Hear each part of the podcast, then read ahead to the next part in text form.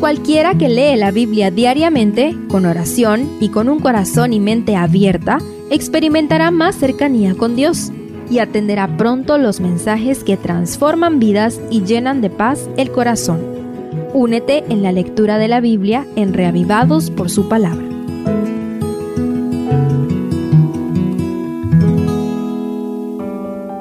Salmo 23 Conocido como el Salmo del Buen Pastor, es quizá el más famoso y más amado de todos los salmos.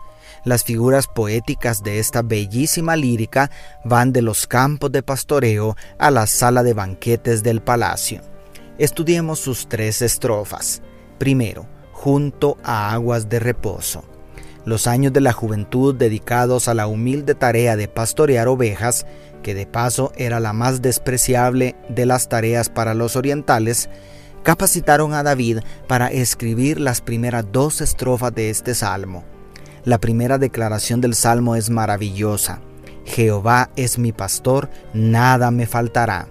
Con solo esta frase nuestra alma se sacia, pero el pastor divino va más allá conduciéndonos a pastos verdes y frescos y aguas tranquilas en lugares de reposo y más allá de proveer lo indispensable para la vida, provee guía y orientación que tanto necesitamos, más en estos tiempos de tanta confusión.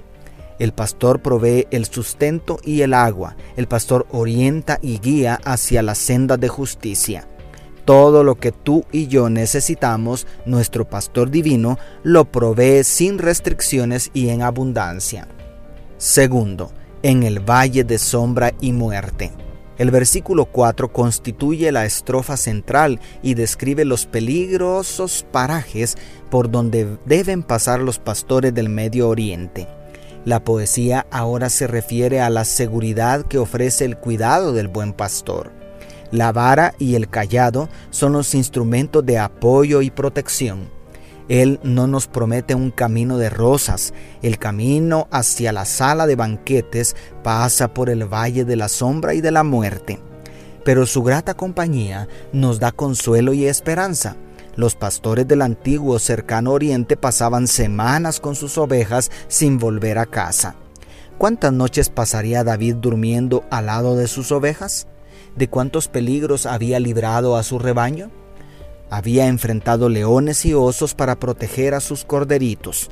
Ahora contempla a su Dios como ese protector, con la diferencia que el pastor celestial es todopoderoso y nunca pestañea de sueño porque vela por nosotros 24/7. Y tercero, en la sala real de banquetes. A partir del verso 5, la última estrofa del Salmo pasa repentinamente a otro escenario. Ahora se habla de un banquete, de una fiesta, donde el invitado de honor es ungido con aceite. Parece que cuando escribió el Salmo David ya había sido invitado de honor en el palacio de Saúl y ahora era el rey de Israel, el anfitrión de todos los invitados a la sala de banquetes real.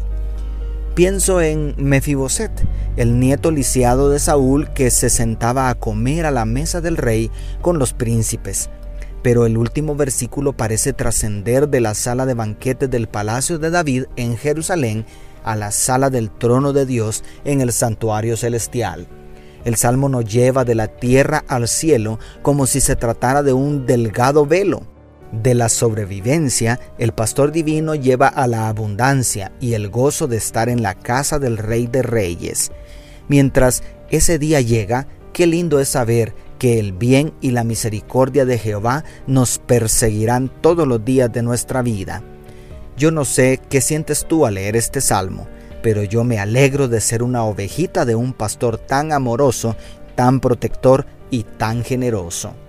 Dios te bendiga tu pastor y amigo Selvin Sosa.